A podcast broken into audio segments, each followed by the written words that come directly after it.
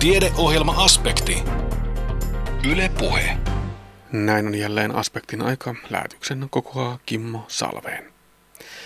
Aluksi asiaa alkoholista ja sen vaaroista.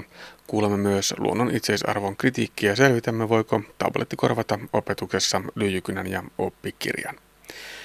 Entisaikojen sisustusta kuvavassa sarjassa puolestaan piipahdamme tänään Minna Kantin kotona.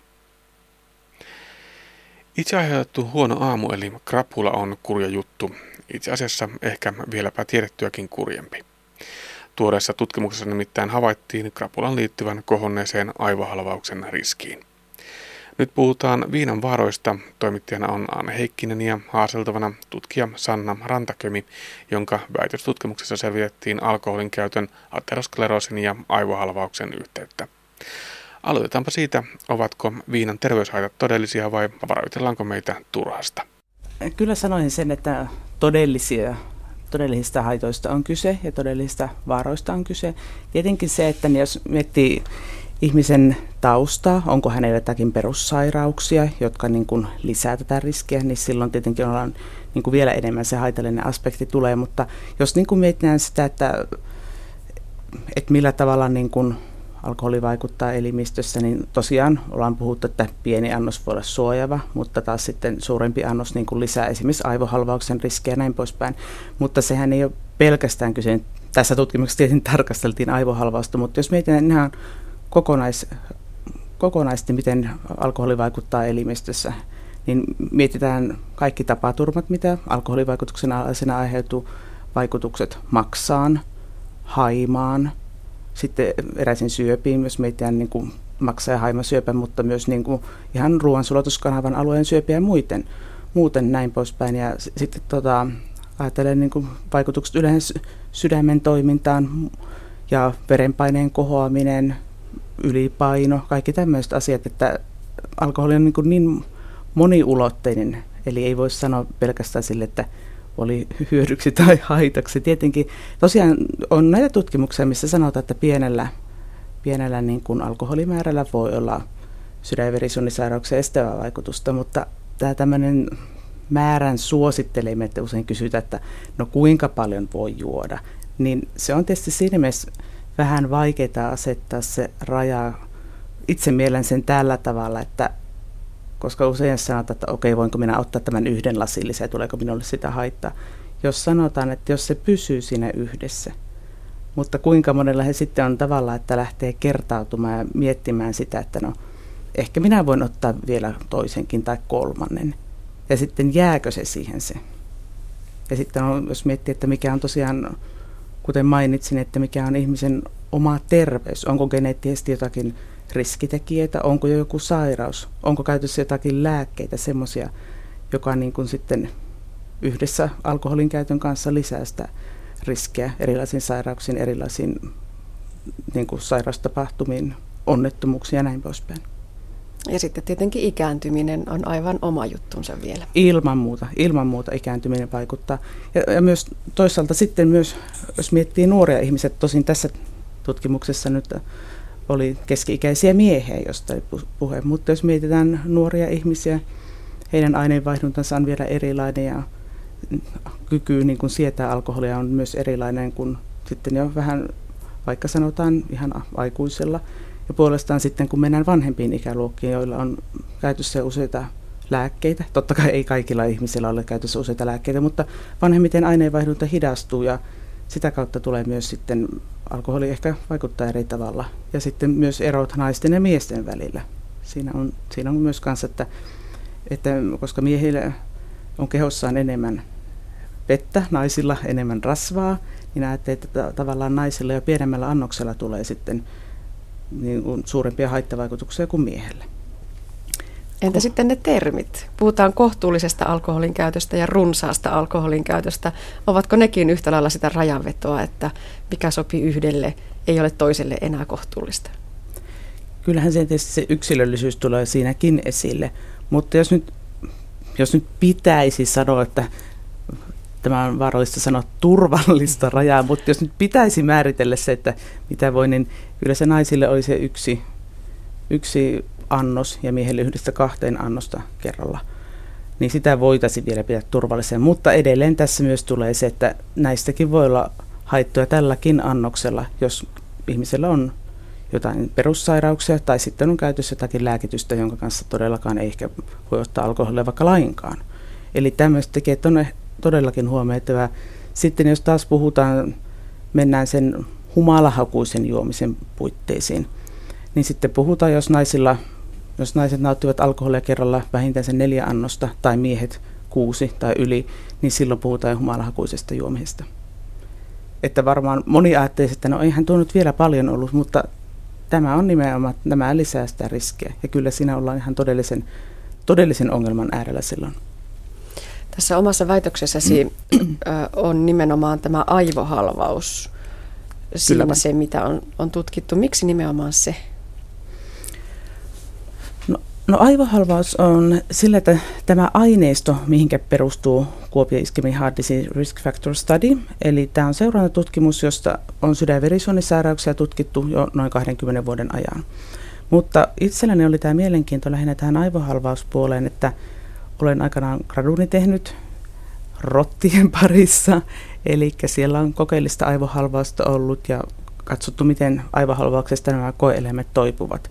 Ja sitä kautta on tutkimuksen parissa ja on niin kuin tämä mielenkiinto ollut. Ja tietenkin se ilman muuta, että aivohalvaus on niin yleinen sairaus, yleinen ongelma. Että totta, totta kai niin kuin haluaa, niin kuin, että jos tästä pystyy saamaan jotakin selvyyttä asiaa, jotakin mahdollista apua asian suhteen, niin aina vain parempi. Ja sitten toinen näkökulma on se ateroskleroosi, eli valtimon kovettuma tauti. Kyllä vain. No mikä sitten, mistä se juontaa juurensa? No, tämä on oikeastaan aika silleen luonnollinen jatkuma, jos miettii niin väitöskirjan suhteen sitä, että mitä lähdetään, lähdetään katsomaan, niin jos ensimmäisessä osajulkaissa katsotaan nimenomaan ateroskleroosin eli valtimon kovettama-taudin etenemismuutoksia, millä tavalla aivo, alkoholi vaikuttaa näihin muutosten syntymiseen, niin jos ajatellaan, että nämä muutokset edesauttavat sydän- ja verisuonisairauksien syntyä ja aivohalvaus on yksi näistä sairauksista, niin se on sellainen jatkuma, että jos ensimmäisessä jutussa katsotaan, minkälaisia muutoksia on verisuonissa ja seuraavissa aletaan sitten mennä, että, että minkälaiset alkoholin käytötavat lisää sitten aivohalvauksen riskiä, aivohalvauskuolemien riskiä, niin looginen jatkumo tavallaan tähän, tähän sarjaan, että alkaen sieltä ateroskleroosin katsomista ja sitten lopulta aivohalvauskuolemiin. Palataan vielä sinne aivohalvauksen hetkeksi. Se on kurja sairaus myöskin siksi, että se kaataa työiässä olevia, voi sanoa, että ihan nuoriakin ihmisiä. Ja onko myöskin näin, että sitä takaisin työkykyiseksi palaaminen niin on jo aikamoinen temppu? Kyllä, kyllä näin voidaan sanoa, että totta kai siinäkin on se, että kuinka laaja tuho aiheutuu aivoihin. Et jos ajatellaan, että on tämmöinen pienempi alue, missä vaurio on, niin ihminen pystyy toipumaan kyllä hyvällä kuntoutuksella ja hoidolla, mutta sitten taas jos on laaja-alainen vaurio, niin siinä, siinä on todellakin, että osa, osa pystyy selviytymään jollain tavalla ja osa sitten menehtyy. Että, että kyllä on todella, todella isosta ongelmasta, vaikeasta ongelmasta, paitsi ei pelkästään myös tälle henkilölle tietenkin itselleen, hänellähän se on kaikista suurin, suurin pala, kovin pala, mutta jos miettii niin kuin ihan läheisiä ihmisiä ja, ja sitten vaikka nykyään ehkä se tuntuu inhottavalta sanoa tässä yhteydessä, mutta taloudellisestihan se on hyvin merkittävä, että kyllähän voi ajatella, että jos ihminen, joka sairastuu ja ei ikinä palaa työelämään, niin se on heille taloudellisesti todella, todella kova rasite, ja niin henkisesti kuin fyysisesti. Voisiko Sanna Rantakömi tämän oman väitöksesi sen en tiedä tärkeimmän uutisen, mutta ainakin uutisoiduimman uutisen tiivistää siihen, että jo yksi krapula vuodessa lisää tämän äsken kuvatun aivohalvauksen vaaraa. Juuri näin on, on tämän yhden osajulkaisun tulos ja tätä niin kuin on otsikoissa kovasti rakastettu. Totta kai niin kuin tunne siitä, että ja on saanut tällaisen tuloksen ja että se herättää kyllä varmasti niin kuin ihmisiä ajattelemaan sitä, että ahaa, että, että näinkin jo yksikin lisää sitä aivohalvauksen riskejä. Ja, ja näin todella on, että siinä mielessä niin kuin ajattelisin, että ei pidä paasata siitä alkoholin käytöstä, niin kuin, koska se yleensä niin kuin ei ehkä johda parhaaseen tulokseen, jos sormi pystyy sanotaan, miten pitää tehdä. Mutta tavallaan se herättely siitä, että, että niin kuin aivohalvauksen riski kasvaa, niin todella, todella kyllä se on aika herättävä ajatus sitten.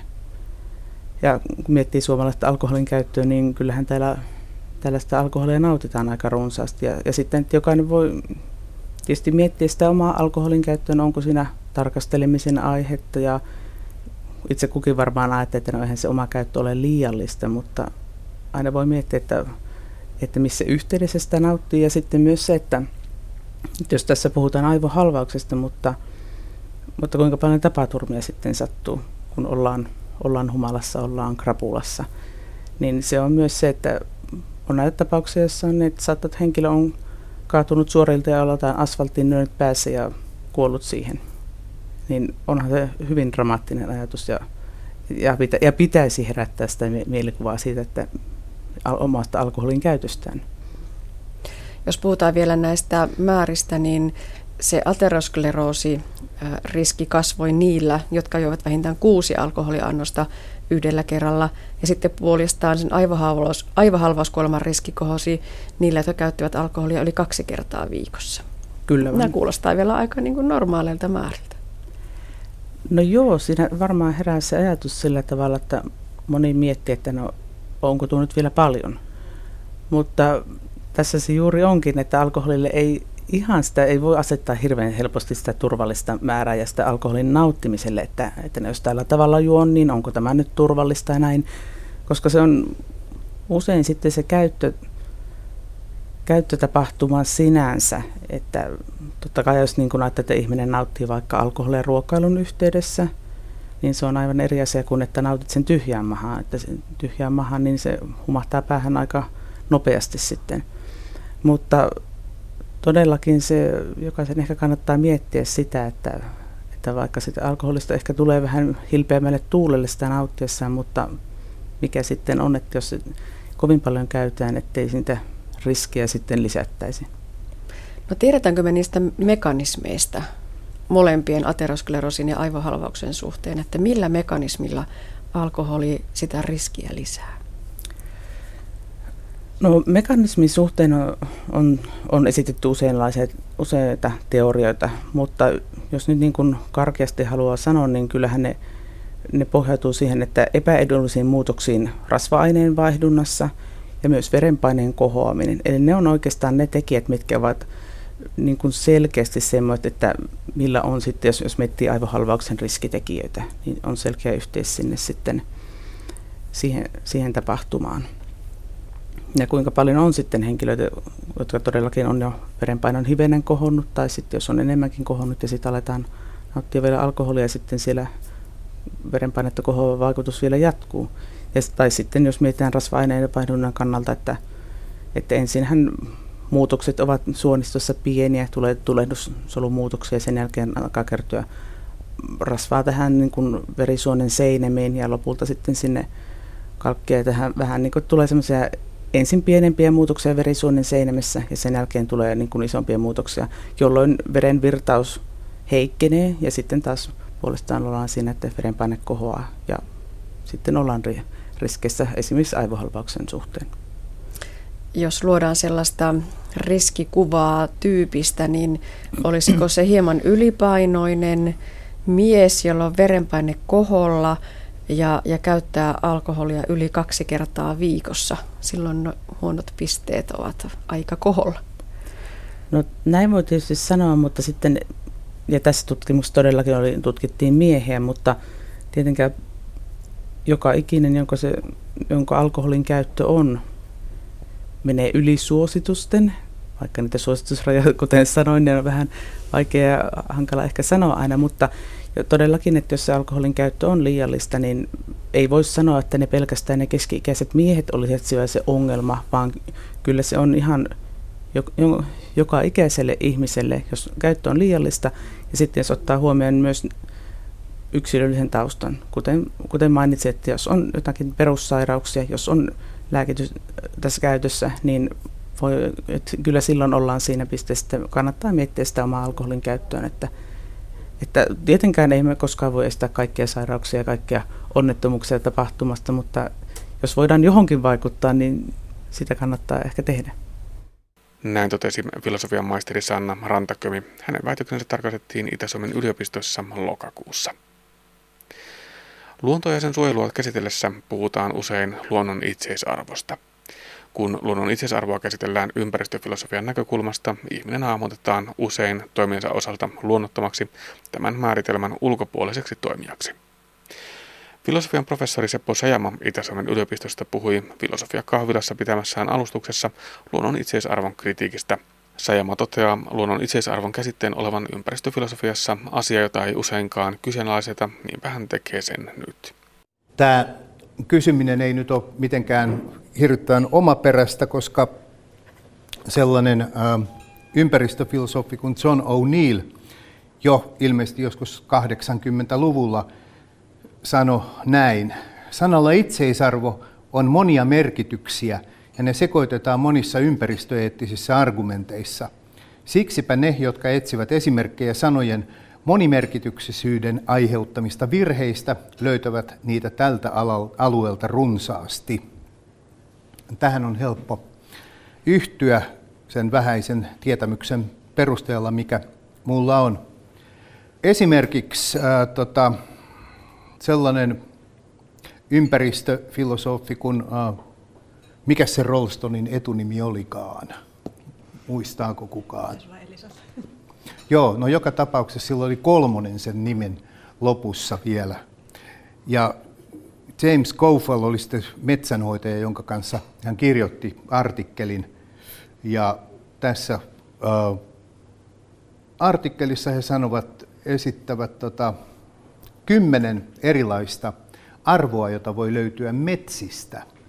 Ensimmäinen on elämää tukevat arvot, toinen taloudelliset arvot, kolme tieteelliset arvot, neljä virkistysarvot, viisi esteettiset arvot, kuusi villin luonnon arvot, seitsemän biodiversiteettiarvot, kahdeksan luonnonhistorialliset arvot, yhdeksän henkiset arvot ja kymmenes itseisarvot. Tämä lista tuntuu oudolta kahdestakin mielessä. Eettisiä arvoja ei mainita listalla ollenkaan, ja ala on kuitenkin ympäristöetiikka. Ja sitten tämä itseisarvo, niin se särähtää pahasti korvaan. Että tämä on melkein niin kuin jos jakaisi autot esimerkiksi henkilöautoihin, pakettiautoihin, linja-autoihin ja keltaisiin autoihin. Eli se kuuluu ihan eri kategoriaan kuin nämä muut. Tämä on se mun ensimmäinen intuitio, mikä tästä tuli mieleen. Ja vaikka mä nyt kritisoin tätä itseisarvon käsitettä, mä en suinkaan halua tota, vastustaa luonnon hyvää kohtelua. Mä vaan haluaisin, että hyvä asia saisi arvoisensa perustelun. Ja luonnon itseisarvon käsite ei ole sellainen, ei ainakaan ennen kuin se on selvitetty ja sitten kun kaikki käyttää sitä suurin piirtein samalla tavalla, niin tilanne voi olla ihan erilainen. Jos ajatellaan, että ympäristöetiikan tehtävä on ratkaista jotain ongelmakysymyksiä, niin vetoaminen olioiden itseisarvoisuuteen ei auta pitkälle. Tuon metsätieteen professori Olli Saastamoisen kanssa – tästä keskusteltiin ja kehiteltiin tällainen tarina, joka osoitti, että itseisarvossa on pieniä ongelmia. Olipa kerran itseisarvoinen lammas, joka söi itseisarvoista ruohoa itseisarvoisella niityllä. Sitten paikalle tuli itseisarvoinen susi, joka söi lampaan. Kun itseisarvoinen ihminen huomasi sen, hän ampui suden. Kysymys kuuluu, loukattiinko tässä tarinassa jossain vaiheessa luonnon itseisarvoa ja missä vaiheessa se tapahtui. Että onko kaikki ihmisen tekemä elämän tuhoaminen moraalisesti väärin automaattisesti, koska kaikki elämä on samanarvoista. Tätä voi kysyä niiltä, jotka puolustaa tällaista kaiken elämän tasa-arvoisuutta ja kuitenkin käyttää sitten antibiootteja pahan flunssan hoitamiseen koska ne bakteerit, jotka sen aiheuttaa, on elollisia olentoja. Niiden elämä on ihan yhtä arvokasta kuin ihmisen. Ja jos ajattelee, että kuinka monta bakteeria, flunssabakteeria on yhdessä tautisessa ihmisessä, niin niitä on aika paljon, Miljoon, miljoonia. Yksi ihminen vai miljoona bakteeria. Eli tätä kautta ei kyllä löydy mitään järkeviä ratkaisuja.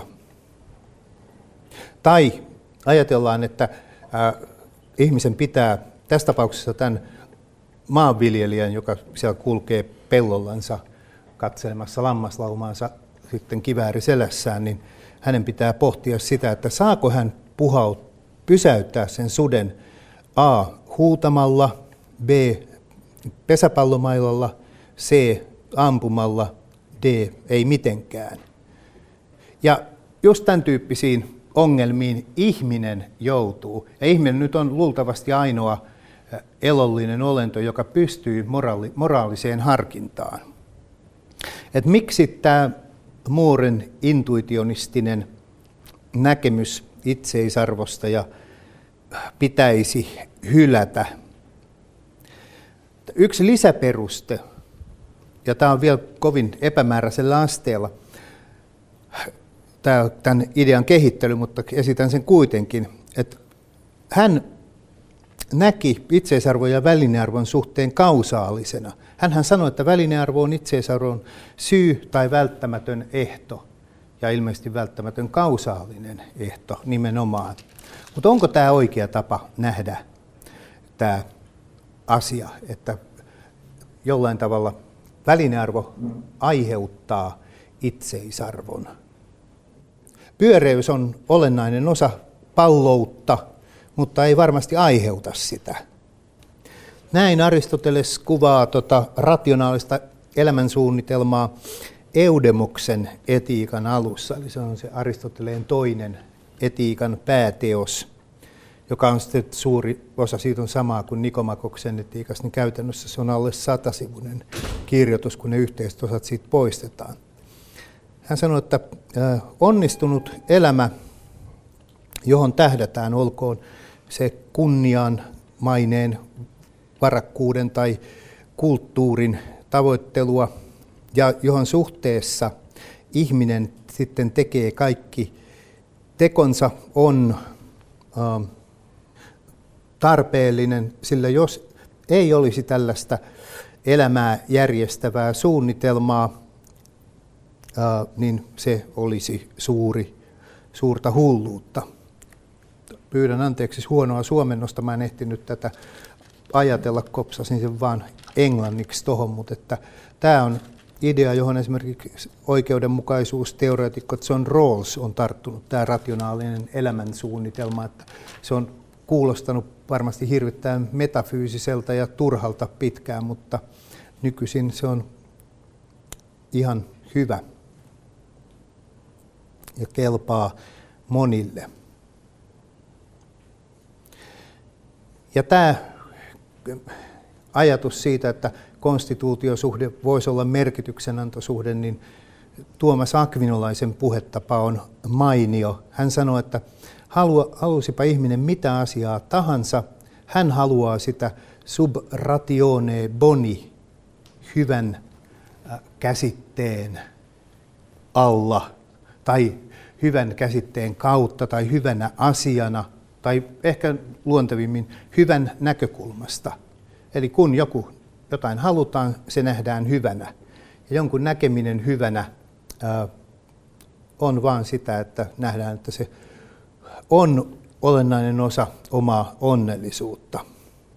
Mutta tämä tämän tyyppinen näkemys itseisarvosta ei varmaan sitten kuitenkaan kerpaa näille antroposentrismin vastustajille, koska tässä on kerta kaikkiaan se ongelma, että vain ihminen pystyy näkemään asiat sub ratione boni. Se, että niin kun ajatus, että eläin pystyisi siihen, niin tuntuu aika hurjalta. Joten joitakin johtopäätöksiä sitten. Tämä luonnon itseisarvo sopii kyllä hienosti juhlapuheisiin, mutta sen käyttöarvo ongelmanratkaisuvälineenä on aika kyseenalainen. Ja yleisen luonnon itseisarvon sijasta voisi ollakin hyvä palata takaisin yksittäisten eliöiden hyvään. Ja pitäisi myöntää myös se, että ihminen ei pääse eroon ihmiskeskeisyydestään. Ihminen voi toki, niin kuin, niin kuin moraalin perusideahan on se, että ei pelkästään ajatella omia haluja, vaan ajatellaan sitä, että muilla ihmisillä on haluja, jotka pitää ottaa huomioon sitten omassa henkilökohtaisessa toiminnassaan. Ja jos niitä ei ota, niin siitähän tulee sitten vaikeuksia. Joko tulee vaikeuksia jo virkavallan kanssa tai sitten vaikeuksia niin kuin sosiaalisten suhteiden solmimisessa. Ja ihmiset oppii sen aika hyvin viimeistään 15 elinvuoteensa mennessä, useimmat. Ja sitten yksi keskeinen juttu on tässä, tässä äh, ihmiskeskeisyyden vast, vastustamisessa on se, että unohdetaan se, että ihminenkin on osa luontoa. Yksi itseisarvoinen eläin muiden joukossa. Ja mä en tosiaan vastusta luonnon hyvää kohtelua ja olen hyvin huolissani ympäristön tilasta, mutta mä olen myös huolissani, paljon vähemmän huolissani kuitenkin, siitä, että ympäristöfilosofian yksi kivijalka, luonnon itseisarvon käsite, ei vaikuta kovin kestävältä. Ja mä päätän tämän mainion sitaattiin Spinozalta 1600-luvun rationalistifilosofilta, joka just puhui siitä, että ihminen on osa luontoa. Hän sanoi, että useimmat affekteja eli tunteita ja ihmisten elämäntapaa käsitelleet kirjoittajat eivät näytä kuvanneen yleisten luonnonlakien mukaisia luonnollisia asioita, vaan luonnon ulkopuolisia seikkoja. Näyttää kuin olisi peräti käsitetty ihmisen olevan luonnossa kuin valtion valtiossa. Ihmisen uskotaan pikemmin häiritsevän luonnonjärjestystä kuin seuraavan sitä. Ihmisen kyvyttömyyden ja epävakaisuuden syytäkään ei liitetä mihinkään yleiseen luonnon voimaan, vaan mihin lie ihmisluonnon puutteeseen, jota sitten murehditaan, nauretaan, halveksitaan tai, kuten useimmiten tapahtuu, kirotaan. Ja mikäli joku osaa erityisen kaunopuheisesti tai sukkelasti tehdä pilkkaa ihmismielen kyvyttömyydestä, aletaan häntä suorastaan palvoa. Näin professori Seppo Sajama, joka puhui luonnon itseisarvon määritelmästä Snellman kesäyliopiston järjestämässä filosofiakahvilassa Kuopiossa. Koko alustus on kuultavissa Aspektin nettisivuilla osoitteessa kantti.net kautta aspekti. Tietokoneet, tabletit ja älypuhelimet ovat nykypäivän koululaiselle lähes yhtä tärkeitä ja tuttuja oppimisen välineitä kuin lyijykynä, kirja ja pyyhekumi. Yhtä lailla opettajavetoinen luentoopetus on saanut rinnalleen oppilaiden omaehtoista projektimaista oppimista. Filosofian maisteri Ilkka Jormanainen on selvitellyt opettajan roolia ja opetuksen tukemista uusissa moderneissa oppimisympäristöissä. Hän toteaa, että paljon hyvää on jo tapahtunut ja tapahtumassa koulujen tieto- ja viestintätekniikan opetuksen tiimoilta, mutta pulmiakin on. Ilkka Jormanaisen tapasi Anne Heikkinen. Kyllähän se tieto- ja viestintätekniikka on käytetty koulussa jo pitkään, voisi sanoa varmaan jo kymmeniä vuosia. Me itse olin lukiossa joskus silloin aikanaan ja jopa yläaste aikana, niin siellä alkoi tulla ensimmäisiä tietokoneita. Taisi olla jopa, muistan ala-asteella meillä oli pieni kyläkoulu, tuo Ojanmäen ala-aste Kiteellä, niin osinko ollut viidellä tai kuudennella luokalla, niin sinne saatiin silloin ensimmäinen tietokone, joka oli tietysti opettajille ja oppilaillekin aika monen ihme, ihmetyksen aihe. Ja silloin oikeastaan jo näkyy sitten, että oli muutama tämmöinen harrastunut oppilas sitten, tuota, itse en kuulunut silloin, silloin siihen joukkoon hirveästikään, mutta muutama muu, jotka oli, oli sitten aika taidokkaita sen koneen käytössä ja huomattavasti taitavampi kuin opettaja sitten. Mutta se asetelma ei ole muuttunut mihinkään nykypäivänäkään vielä, vaikka nyt se on muuttunut TVTn käyttökoulussa ja etenkin parin viime vuoden aikana, kun nyt nämä tablet-laitteet on tullut, tullut muottiin ja voisi sanoa jopa vähän villitykseksi, niin tuota, se on muuttunut todella radikaalisti sillä tavalla, että koulut investoi aika isoja, isoja summia ja tekee isoja, isoja laitehankintoja, mutta välttämättä se pedagogiikka ei aina ole ehkä pysynyt ihan perässä tässä kohdassa. Niin mennäänkö vielä se laite ja tekniikka edellä ja, ja sisältö tulee sitten perässä, jos toivon mukaan tulee? No kyllä se välillä tietysti vähän tuntuu siltä, tosin nyt on nimenomaan se koulutuksen kauttahan se muutos sitten lähtee, että opettajat saahan ajan tasalle siitä, että mitkä ne niiden laitteistojen mahdollisuudet on ja oikeastaan yhtä aikaa niiden laitekantojen kehityksen ja laitekantojen uusitumisen ja runsastumisen kanssa on sitten kyllä kulkenut sitten koulutukset ja tavallaan erilaiset oppimisympäristöt sitten, missä pystytään työskentelemään. Et, mutta kyllä se on varmasti semmoinen, missä on paljon, paljon tekemistä monella saralla niin niiden ympäristöjen ää, tekemisessä kuin sitten sisältöjenkin tuottamisesta. Me itse en paljonkaan tässä totta kai niin materiaali, oppikirjojen muuntaminen sähköiseen muotoon voi olla kustannustehokasta ehkä. Tosin ne tietysti, jos, jos noudattaa samaa linjaa kuin e-kirjojen kanssa, niin silloinhan yleensä se sähkökirja on, tai e-kirja on kalliimpi kuin se painettu oppikirja, mikä on niin kuin täysin, täysin älytöntä, mutta tuota, onneksi, onneksi sitten tietysti erilaisiakin oppimisympäristöjä, joissa se teknologia on otettu aidosti hyötykäyttöön siinä ympäristössä, niin niitäkin on tulossa. Ja ja eri puolilla tuntuu, että nousee koko ajan uusia kokeiluja ja erilaisia hankkeita sitten, missä, missä oikeasti tutkitaan ja saadaan hyötyä näistä erilaisista laitteista. Että siinä mielessä paljon on tapahtumassa, paljon on varmasti vielä tehtävissä ja siinä pitää vain koulujen pysyä mukana siinä kehityksessä, mutta sitä nyt ei tietysti tämä rahatilanne ainakaan yhtään helpota. Hmm. Mutta se periaate on se, että ne laitteet ja oppimisympäristöt, ne eivät vielä tee ketään autuaiksi, eivätkä sitä oppia oppilaan, lapsen, koululaisen korvaan sisään kaada. Ei, ei se tieto sieltä, sieltä hyppää itseksi ja, ja tietysti sitten laitteet, jotka on niin lähtökohtaisesti on esimerkiksi internettiyhteydessä, niin pahimmillaan ne tietysti sitten voi tuoda aikamoisia häiriötekijöitä siihen oppimiseen, jos, jos sitä käyttöä ei suunnitella huolella ja ohjeisteta tai eh, ehkä niin kuin ohjeistusta ei nyt välttämättä tarvitse, että miten niitä laitteita pitää käyttää, kun nyky, nykypäivän koululaiset kyllä varmasti osaa sen, sen puolen, mutta, mutta sitten, että miten niitä missäkin aineessa tai oppitunnilla tai oppikokonaisuudessa sitten voidaan tehokkaasti soveltaa, niin se on semmoinen, missä on yhdellä jos toisella opettajalla varmasti vielä tekemistä. Niin, tämä opettajan rooli muuttuu aika tavalla merkittävästi, kun ei olekaan enää se liitutaulu, liitu, opettajan pöytä ja lapset siellä pulpeteissa edessään. Tämä yhtälö on sääretty ja, ja täytyy tehdä jotain muuta. Ilkka Jormanainen, oma väitöksesi käsitteli sitä opettajan tukemista näissä uudenlaisissa moderneissa oppimisympäristöissä. Mistä juuri tämä näkökulma?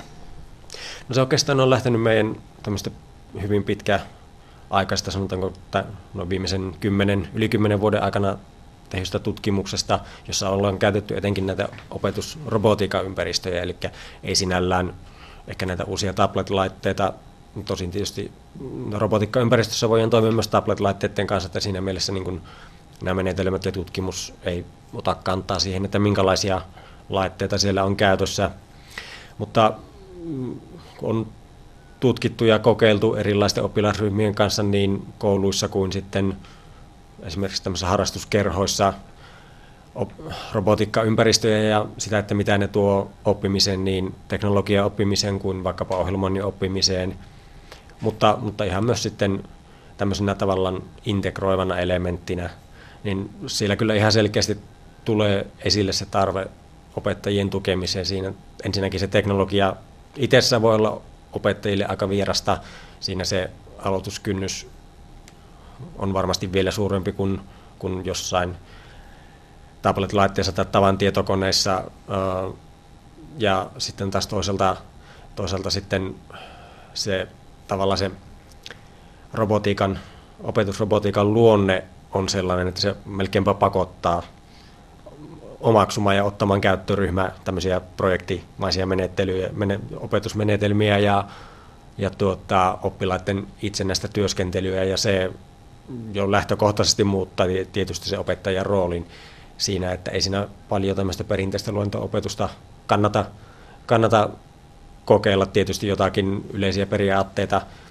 Voi, voi yrittää opettaa sillä tavalla, että opettaja luennoi ja oppilaat kuuntelee, mutta kyllä se, jos mitä on huomattu, niin oli melkein ympäristö mikä tahansa, niin se rakentaminen ja tavallaan sitten se itse tekeminen vetää, vetää puoleensa aika magneetin lailla, niin se yleensä se opettaja tahtoo jäädä toiseksi. Sitten siinä luento, luento-opetuksen yrityksessä, niin tuota, siinä mielessä se, se rooli, rooli ja tavallaan ne opetusmenetelmät pitää pystyä muuttamaan jo ihan, ihan niin kuin alusta pitäen, ja se pitää vain ikään kuin hyväksyä ja lähteä rohkeasti kokeilemaan, että mikä toimii siihen omaan, omaan opetustyliin. Sinällään niin projektioppiminen ja oppilaskeskeiset opetustavat tai oppimistavat niin ei ole mitään, mitään uutta, mutta tässä tulee vielä se teknologia sitten hyvin vahvasti mukaan ja sellainen teknologia, mitä, mitä opettaja ei aika hyvällä todennäköisyydellä on varmasti käyttänyt itse kovinkaan paljon.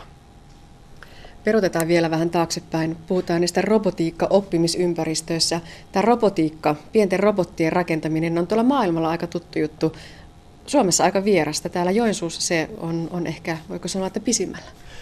No joo, me ollaan, ollaan sitä harrastettu ja vähän tehty työksikin tässä jo tosiaan yli kymmenen vuoden ajan. Meillä on täällä yliopistolla ollut tämmöinen teknologia Kerho Kids Club nimeltään. Nykyisin, nykyisin tunnetaan tämmöisenä SciKids nimellä. Ja sitten tämän tämmöisen teknologiatutkimuspainotteisen kerhon kautta, nimenomaan tutkimuspainotteinen meille yliopiston ihmisille, lapsille harrastus, niin sitä kautta sitten on, on lähdetty kehittämään myös menetelmiä ja, ja tuota, materiaaleja, erilaisia ympäristöjä niin, niin laitteisto- kuin ohjelmistopuolellakin sitten myös tuonne koulumaailman sovellettavaksi. Ja sieltä sitten on tässä vuosien aikana saatu erittäin hyviä tuloksia niin perusopetuksessa, mutta erityisesti esimerkiksi erityisopetuksen puolella, että se teknologian käyttö, käyttö sitten erityisoppilaiden tai, tai tukea tarvitsevien oppilaiden keskuudessa on ollut erittäin menestyksekästä monellakin tavalla ja se on sitten nämä meidän tavallaan näissä kerhotilanteissa aloitettu, aloitetut tutkimushankkeet on sitten johtanut, johtanut hyvin pitkälle tämmöiseen monitieteeseen yhteistyöhön, mitä nyt tälläkin hetkellä tehdään ihan sitten huomattavilla, huomattavilla rahoituksilla täällä yliopistossa esimerkiksi. No millaisia robotteja lapset siellä rakentavat ja, ja mikä siinä on se perimmäinen tarkoitus oppia ohjelmointia? No ohjelmointi tietysti, kun tietojenkäsittelytieteen laitoksella ollaan, niin se on aina ihan hyvä tavoite, mutta ei se ole mikään, mikään itse tarkoitus. Että ehkä siinä niin semmoinen perimmäisin tarkoitus on se, että saahan lapset tutustutettua teknologiaan, saahan se malli, malli siitä, että miten tämmöinen moderni yhteiskunta toimii, miten vaikkapa, vaikkapa nyt hissi tai tai miten, miten vaikka auton, auton tämmöiset automaattiset laitteet toimii, miten, minkälaisia periaatteita jossain liukuportaissa tai automaattiovissa käytetään. Ne on hyvin tämmöisiä, voisi sanoa, helppoja ja paljon käytettyjä esimerkkejä sitten kun lähdetään oppilaiden kanssa rakentamaan projekteja. Että se robottihan ei välttämättä, se ei tarkoita sitä, että sen pitää olla semmoinen neljällä tai kahdella pyörällä kulkeva vekotin, jota sitten ohjataan jollain tavalla, vaan se voi olla paljon muutakin. Se voi olla joku tämmöinen automaatiolaite tai, tai joku tämmöinen, puhutaan tämmöistä mallinnusprojekteista, rakennetaan joku pullonpalautusautomaatti tai, tai tuo tosiaan joku automaattinen härveli sitten, joka, joka toteuttaa sitten itsenäisesti jotakin tehtävää, joka sitten muistuttaa sillä tavalla oikeata elämää, että niitä vastaavia laitteita löytyy sitten näiden oppilaiden omasta ikään kuin elinympäristöstä ja se sillä tavalla saahan se, koska ne periaatteethan on, on, on ihan sama, että oli se laite rakennettu sitten, sitten lasten toimesta leikoilla täällä tai sitten jossain, jossain tehtaassa tuolla maailmalla ja tuotu sitten tänne käyttöön, niin samat periaatteet siellä on, on kuitenkin taustalla. Ja tämän oman väitöksesi sisältö nyt sitten osin keskittyy siihen, että, että miten sitä opettajaa voidaan auttaa siinä tilanteessa, kun lapset tekee tällaisia erilaisia projekteja ja ovat eri vaiheessa ja ehkä jäävät jumiin johonkin tiettyyn ongelmaan ja opettaja ei oikein millään saa sellaista tarkkaa kuvaa, että missä ollaan menossa ja, ja mikä milläkin ryhmällä on, on tuota ongelmana ja mihin he ovat jääneet jumiin. Ja tiedon louhintaa käytetään nyt sitten tässä uudessa menetelmässä. Kerro hieman siitä lisää. Joo, eli se tosiaan lähtökohta on se, että on huomattu tässä meidän, meidän tutkimuksessa ja tietysti yleensäkin niin projektipohjaisessa oppimisessa, projektiperustaisessa oppimisessa, että opettajan, opettajalla saattaa olla hyvin, hyvin paljon hankaluuksia, että miten oppilaita pitäisi arvioida tai seurata tai tukea, etenkin tukea tietysti tällaisissa ympäristöissä. Ja tämmöisissä ympäristöissä, missä teknologia on myös opettajalle vierasta ja tavallaan ne työskentelytavat ei välttämättä ole niin, niin tuttuja opettajalle, niin ne oppilaat saattaa jäädä sitten helposti jumiin jossain kohdassa esimerkiksi teknisten ongelmien takia tai ihan, ihan vaikka ei teknisiä ongelmia olisikaan, niin heillä saattaa olla vaikkapa ohjelmoinnissa joku tavallaan tämmöinen virheellinen käsitys siitä, että miten joku ohjelmakoodi pitäisi toteuttaa. Se saattaa teknisessä mielessä ulkoisesti näyttää hyvin toimivalta, mutta sitten se, sitten se laite, eli se robotti esimerkiksi, niin ei sitten vain yksinkertaisesti tee sitä haluttua tehtävää ja sitä äkkiä saattaa muodostua sitten sellaisia tilanteita, että oppilaat on, on sitten vain ikään kuin jumissa jossain tietyssä, tietyssä tämmöisessä loopissa, että he toistaa yhtä ja samaa, samaa asiaa, samaa toimintosarjaa ja kokeilee perä, perän jälkeen, että asian pitäisi olla, olla oikein, mutta, mutta se ei vaan toimi. Ja tietysti sellaisessa tilanteessa oppilaalle ei joko itse huomaa pyytää apua tai, tai eivät jostain muusta syystä uskalla esimerkiksi pyytää apua tai ovat niin innostuneita siinä tehtävässä, että eivät sillä, sillä tavalla niin kuin huomaa jääneensä edes jumiin. Niin tähän, tähän ongelmaan on sitten yritetty hakea apua nimenomaan tällä tiedonlouhinnalla, eli tiedonlouhintahan no niin kuin yleisesti tarkoittaa sitä, että tämmöistä isoista tietomassoista, oli ne sitten tuota, kauppojen kanta-asiakastietoja tai, tai tuota, vaikkapa tässä tapauksessa oppimisympäristön tuottamaa tämmöistä dataa, mitä voidaan kerätä sitten automaattisesti sieltä ympäristöstä oppilaiden vaikkapa, että minkä, mitä toimintoja he tekevät sen robotin tai ohjelmointiympäristön kanssa. Oli se iso tietomassa mitä tahansa, niin sieltä voidaan sitten tiedonlouhinnan avulla muodostaa erilaisia malleja, hakea sieltä erilaisia kiinnostavia, kenties yllättäviä toimintasarjoja, joilla on sitten joku merkitys ja sen jälkeen sitten sieltä datasta, kun on saatu poimittua automaattisesti tavallaan haettua tämmöisiä kiinnostavia elementtejä, niin sitten niiden tavallaan mallien avulla voidaan sitten toteuttaa erilaisia järjestelmiä, jotka sitten pystyy ottamaan huomioon, huomioon sitten erilaisia tilanteita, kun vastaavallista dataa tulee sitten. Eli esimerkiksi tässä kauppojen kanta-asiakaskorttien tapauksessa niin tiedonlouhinnalla voidaan hakea vaikkapa tietynlaisia ostoskäyttäytymisiä. Katsotaan, että minkä, minkä ikäiset ja minkä tavallaan tyyppiset ihmiset ostaa minkäkinlaisia asioita. Ja tästä nyt on paljon ollut puhetta, että mihin sitä dataa voidaan käyttää hyvään ja pahan tarkoituksen tai, tai pahan tarkoituksen, mutta ei niin ehkä eettisesti, sanotaanko näin. Vakuutusmaailmassa jossain, sanotaanko vaikkapa sääennusteiden laskemisessa tai tämän tyyppisissä asioissa, niin tiedonlouhinta on ihan, ihan arkipäivää siinä mielessä, että aina kun pyöritellään ja käsitellään isoja tietomassoja, niin silloin, silloin siellä tarvittaa väkisin tämmöisiä automatisoituja menetelmiä siihen, että siltä saadaan sitten se data ikään kuin jalostettua sellaiseen muotoon, että siitä, siitä sitten myös, myös se käyttäjä, kuka sitä ikinä hyödyntääkään, niin pystyy saamaan sitten järkeviä asioita esille. Ja tässä on vähän tosiaan sama homma, että nämä teknologia rikkaat oppimisympäristöt, esimerkiksi robotiikka-ympäristö, niin sieltä saadaan haettu, ne ympäristöt tuottaa itsessään jo niin paljon hyödyllistä tietoa, mitä voidaan kerätä, ja sitten tiedonlouhinnan avulla voidaan sitten muodostaa erilaisia malleja, joita voidaan sitten käyttää ennustamaan esimerkiksi oppilaiden etenemistä tai, tai jos he jää johonkin kohtaan jumiin, eli sitten saadaan rakennettua automaattisia järjestelmiä, jotka sitten pystyy jollain tavalla sen järjestelmän kautta pystytään tuottamaan opettajalle tietoa, että hei nyt tuo ryhmä tuolla luokan takanurkassa näyttäisi, näyttäisi kohta tulevan johonkin ongelmaan tässä työssään, jos he tekee jotakin tiettyjä toimintasarjoja, mitkä on sen aikaisemman kerätyn tiedon perusteella huomattu jollain tavalla ongelmalliseksi. Ja näin ollen se oppiminen on sitten tehokkaampaa ja tuottavampaa tai tavallaan sinne päästään niihin tavoitteisiin ehkä, ehkä tuota, aiempaa paremmin.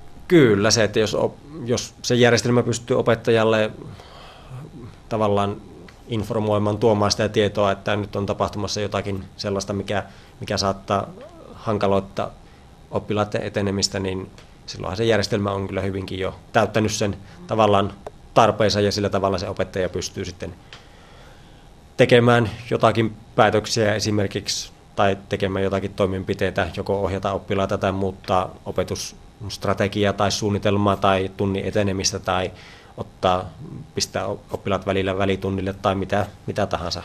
Sitten toimenpiteitä sinällään niin oppimisympäristö, etenkään tässä tapauksessa, niin ei, ei arvioi tai arvostele tai anna, anna niin kuin tämmöistä ehdotonta arvosanaa oppilaiden etenemisessä, että noin kympi oppilaita ja noin kutosen oppilaita, vaan enemmänkin pyritään nimenomaan tuomaan sille opettajalle niitä apuvälineitä sitten sen, sen tuota, ongelmien, ongelmakohtien tunnistamiseen. Tietysti ihan yhtä lailla se ympäristö voitaisiin laajentaa niin, vaikka tämä ympäristö, mitä tässä me ollaan rakennettu tässä väitöstyössä, että se voisi sitten antaa myös suoraan niille oppilaille sitä kenties palautetta tai, tai tuota, jollain tavalla sitä ympäristöä voitaisiin ehkä muokata sitten ongelmien lähestyessä semmoiseen suuntaan, että niitä ongelmia kenties pystyttäisiin välttämään tai tämän tyyppisiä mahdollisuuksia. Että se, sinällään se tiedonlouhinta ja ne mallit, mitä sillä saadaan, saadaan sitten sieltä ympäristöstä, niin ne mahdollistaa hyvin monenlaisia asioita sitten. No on pakko tarttua vielä tähän louhintatermiin. Se on harvinaisen hyvä, osuva ja, ja tuota, kuvaava termi siitä, mitä, mitä siinä oikeasti tehdään. No kyllä, se on, on voisi sanoa, että yksi harvoista tämmöisistä ICT-terminologiasta, mihin on niin nimenomaan löydetty erittäin hyvä, hyvä suomennos, joka kuvaa sitten sitä, sitä asiaa. No mutta väitös on nyt valmis. Mitä seuraavaksi? Vieläkö tutkimus jatkuu saman aiheen ympärillä? Joo, kyllä se, kyllä se jatkuu. Eli tässä niin se keskeinen osa, niin kuin tuossa sanoin, niin tiedonlouhintahan on käytetty jo pitkään oppimisympäristöissä, niin pitkään kuin tämmöisiä sähköisiä tai nettipohjaisia oppimisympäristöjä on ollut olemassa, niin siellä on erilaisia tiedonlouhintamalleja ja on tehty ja tiedonlouhintaa on käytetty eri tavalla hyödyksi. Tässä mikä oli se uusi asia, oli, on se, että nimenomaan se opettaja otetaan sitten tekemään sitä tiedon louhintaprosessia, joka yleensä on sitten sovelluskehittäjän tai, tai tämmöisen toimi, toimialueen tai sovellusalueen asiantuntijan tehtävä valmistella se järjestelmä silleen, että se sitten se tiedonlouhinta prosessi on ikään kuin jo valmiiksi mietitty ja valmiiksi tehty ja paketoitu, ja sitten se toimii niin kuin toimii, mutta tavallaan käännettiin se ajatus vähän toisinpäin, että opettaja on kuitenkin sen oppimistilanteensa paras asiantuntija, ja siltä pohjalta sitten opettaja pystyy parhaiten valmistelemaan sen tiedonlouhinnan. Puhutaan tämmöisestä tiedonlouhintamenetelmien opettamisesta, eli puhutaan ihan englanninkielinen termi on, on, on esimerkiksi tämmöinen training set, eli valmistellaan tämmöinen joukko, joukko tämmöinen edustava joukko siitä datasta, mitä käytetään, ja sitten joku toimija, joku ihminen luokittelee sen datan halutulla tavalla ikään kuin oman ajattelumallinsa mukaisesti, ja sitten nämä tiedonlouhintamenetelmät, tiedonlouhinta-algoritmit pyrkii sitten jäljittelemään ja muodostamaan sen, sen, sen ikään kuin sen harjoitusdatan perusteella mahdollisimman hyvin sitä sitä ihmisajatuksia vastaavaa esimerkiksi luokittelijaa tai, tai mallia, minkälainen malli se nyt ikinä onkaan. Ja tosiaan yleensä nämä mallit valmistellaan etukäteen jonkun muun kuin sen loppukäyttäjän toimesta. Ja tässä ympäristössä se on käännetty ja avattu sillä tavalla, että se loppukäyttäjä eli opettaja itse asiassa pääsee valmistelemaan sen ja tavallaan kehittämään sitä siinä oman opetuksessa rinnalla sitä tiedonlouhintamallia, jolloin tietysti ajatuksena on se, että se lopulta se tiedonlouhintamalli, eli loppujen lopuksi se tietokone alkaa jollain tavalla ajatella samalla tavalla kuin se opettaja, tai se ohjelma alkaa ajatella samalla tavalla kuin se opettaja.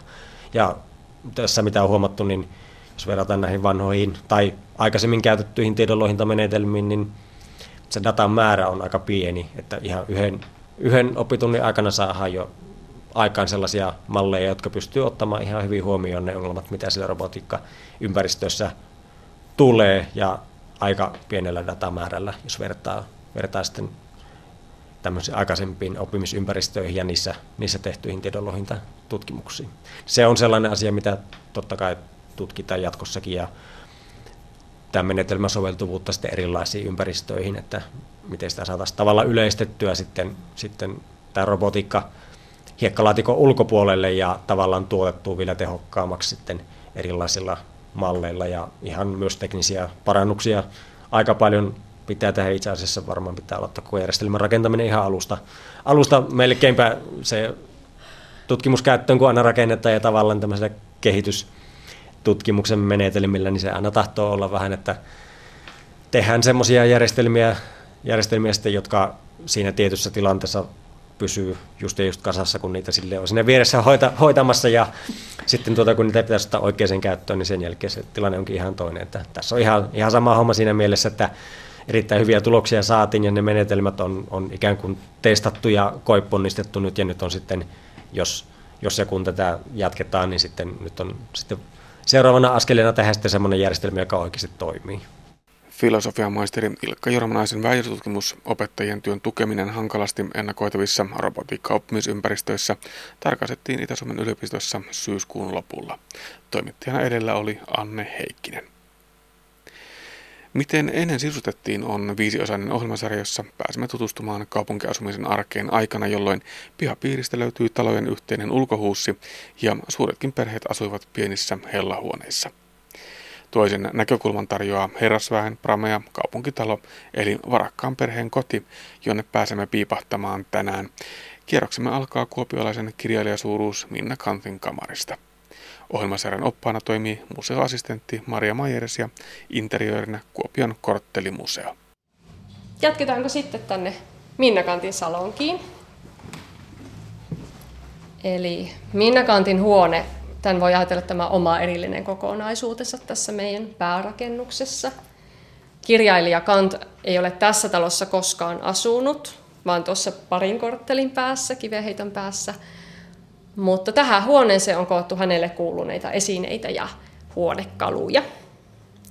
Tuossa oviseinällä verhon vasemmalla puolella niin on tuommoisissa kullatuissa kehyksissä kuvaa rouva Kantista omassa kodissaan. Hän istuu siinä sohvalla. Ja just tämmöisistä arvokkaista lähteistä, niin kuin valokuvista, on sitten otettu mallia tämänkin huoneen huonekalujärjestystä suunnitellessa ja muutenkin taulujen ja esineistön asettelussa, että on saatu mahdollisimman samanlainen tunnelma. Siinä kuvassakin näkyy Hanna-tyttären muotokuva, mikä on meillä tällä seinällä. Hanna oli Minna Kantin lapsista kolmanneksi vanhin ja kuoli ollessaan vasta 19-vuotias. Ja se on totta kai ollut äidille suuri suru, niin kuin ihan kenelle tahansa muullekin. Äidille mihin aikaan tahansa. Ja tuosta valokuvasta näkyykin sitten tämä tyttären muotokuvan merkityksellisyys. Ihan niin kuin tässä meidänkin huoneessa. Tässä seinällä muuten on Eero Järnefeltin piirros 50-vuotiaasta kirjailijasta. Sitten on Karlo Vuoren muotokuva, samoin Minnasta ja Karlo Vuori on myös tehnyt tämän Hanna-tyttären muotokuvan. No nyt tässä on ehkä ihan hyvä esimerkki näistä sen ajan tapeteista.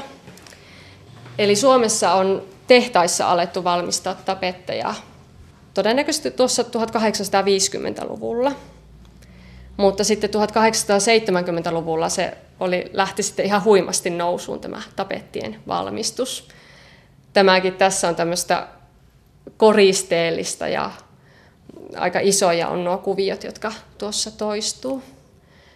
Ja siinä voi erottaa kahta tai kolmea eri väriä. Nythän tässä salongissa kun ollaan, niin tämä kuvaa aikaa 1880-1890-luvuilla. Nyt jos siirrytään lähemmäs tätä sohvakalustoa, niin on taas uusi tyyli. Eli tällä kertaa uusi rokoko. Tämä on oikein tämmöinen kodikas tyyli ja oikein houkuttelisi varmaan istahtamaan tuonne sohvalle. Siinä on käytetty paljon pehmusteita ja tuo punainen plyysi on tuo semmoista lämpöä ja kodikkuutta kotiin. Ja jos katsotaan esimerkiksi nojatuolin jalkoja, niin ne on vähän niin kuin tuommoiset loivan S-kirjaimen muotoiset. Uusrokoko tuli Pietarin kautta Suomeen suurin piirtein 1840-luvulla. Keinutuoli on ollut kirjailijakantille semmoinen lempiistuin ja kerrotaan, että siinä hän on mielellään myös kirjoittanut. Ja kirjakaappikin edustaa sitä aikaa, että monesti kirja kaapit ja kirjahyllyt oli tämmöisten lasiovien takana. Mutta jatketaan sitten tänne rouvan makuuhuoneeseen. Ja nyt tämä ei enää sitten liity meidän kuuluisaan kirjailijattareen. Eli nyt voidaan ajatella, että tämä varakkaan kodin rouva on yöpynyt tässä huoneessaan ja vuode on sijattu yökuntoon. Siinä päällimmäisenä on tyhjänä tämmöinen yöpaitalaukku, johon sitten päiväajaksi on voinut laittaa yöpaidan tonne kannen alle sujauttaa ja siinäkin kauniisti pääsee käsityöt esille. Hygieniasta sen verran, että tuolla on tuommoinen pesukommuutti. Tuossa on tuommoinen versio, jossa tuo pöytälevy on marmoria. Ja sängy oikealla puolella tämä on monelle tämmöinen uusi esine ja moni miettii, että mikähän pesuallas tämä on. Mutta se on bidee, eli tarkoitettu intiimihygieniasta huolehtimiseen. Bidet on tullut tänne Pohjolaan Ranskasta, mutta varsinkaan tällä seudulla ei ole koskaan mitenkään yleistynyt ja niiden käytännöllisyyttä ei ole nähty kovin tärkeänä. Ja seuraavana mennään sitten työhuoneeseen, ja kun eletään tätä aikakautta ja naisten ja miesten välisiä työjakoja, niin voidaan sanoa, että isännän työhuone. Tuossa seinällä oven yläpuolella on kipsireliefi runoilija J.L. Runebergistä. Kirjakaapin päällä on rintakuva Sakari Topeliuksesta ja seinällä kehyksissä valokuva Johan Wilhelm Snellmanista.